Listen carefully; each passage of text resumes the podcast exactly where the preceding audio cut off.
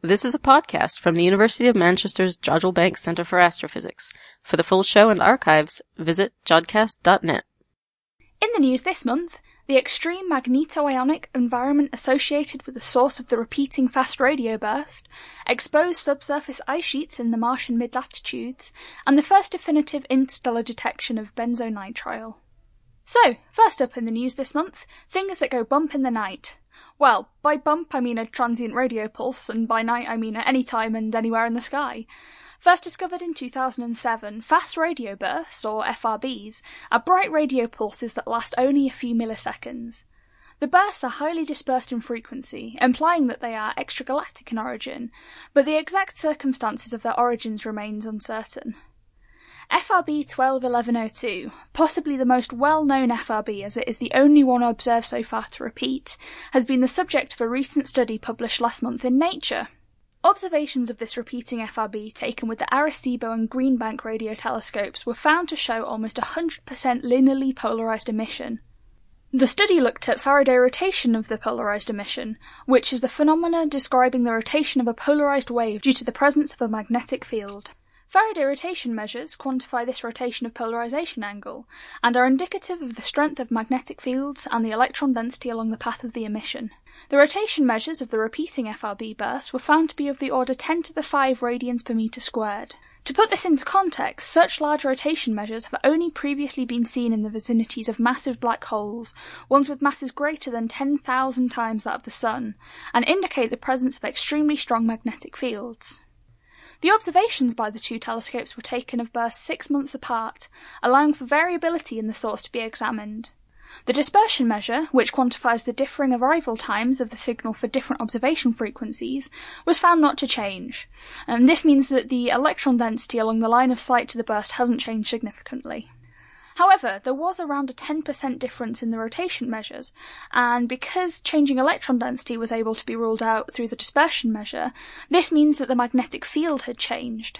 So not only is the environment around this FRB likely to be highly magnetized, it's also likely to be constantly evolving and changing. The fact that this source is also responsible for the shortest FRB burst so, seen so far implies that its source is small, astronomically speaking, at around 10 kilometers, this would be consistent with it being the size of a neutron star. The study concludes that the observations are consistent with the extreme magnetoionic environment of a low luminosity accreting massive black hole, with the burst originating from a neutron star within that environment. It could also be due to a young magnetar in a supernova remnant or a pulsar wind nebula. With this discovery, we are hopefully one step closer to understanding these mysterious transient radio phenomena. I chatted to Daniele Michilli, one of the lead authors of the paper, who summarised the main findings of the study. Fast radio bursts are one of the most interesting astronomical sources detected in the last uh, years. In this interview, I will talk about uh, my recent publication on the only fast radio burst that repeats that permitted us to study the environment of the source for the first time. In this study, we studied for the first time the environment of a fast radio burst, finding surprising um, extreme condition around the source.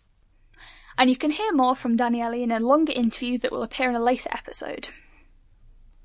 Next up, we look a bit closer to home, within our own solar system, in fact. A study published in the journal Science details observations by the High Resolution Imaging Science Experiment camera on NASA's Mars Reconnaissance Orbiter. Researchers found thick exposed deposits of ice beneath Mars's surface in faces of eroding slopes at eight sites. These icy deposits of relatively pure water ice can give us insights into the history of the Martian climate, in addition to being more accessible to potential future exploratory missions to Mars. It has been known for some time that shallow ground ice existed on the surface of Mars, and that there are larger icy deposits at its poles.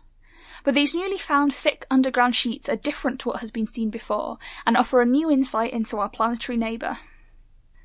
And finally, also appearing in the journal Science, the detection of benzonitrile in the interstellar medium. For decades, astronomers have been puzzling over the existence of faintly glowing infrared light that is observed throughout the universe. It was thought that this glow was due to a class of molecules called polycyclic aromatic hydrocarbons, where here aromatic refers to the molecule's ring-like shape. However, until now, there was no evidence that these molecules existed in space. The study used data from the Green Bank telescope to detect telltale signs of benzonitrile, a chemical precursor to polycyclic aromatic hydrocarbons. Benzonitrile's unique structure gives it a distinct radio signature, which the astronomers found in observations of the Taurus Molecular Cloud, which is a star-forming nebula located about 430 light-years from Earth. This cold molecular cloud wouldn't be the first place you'd think to look for benzonitrile, however, as it is thought to form around hot, evolved stars. Its abundance was also four times that what would be expected from chemical models, so there is still much more to learn about these mysterious molecules. That's it for the news this month. Back to the studio.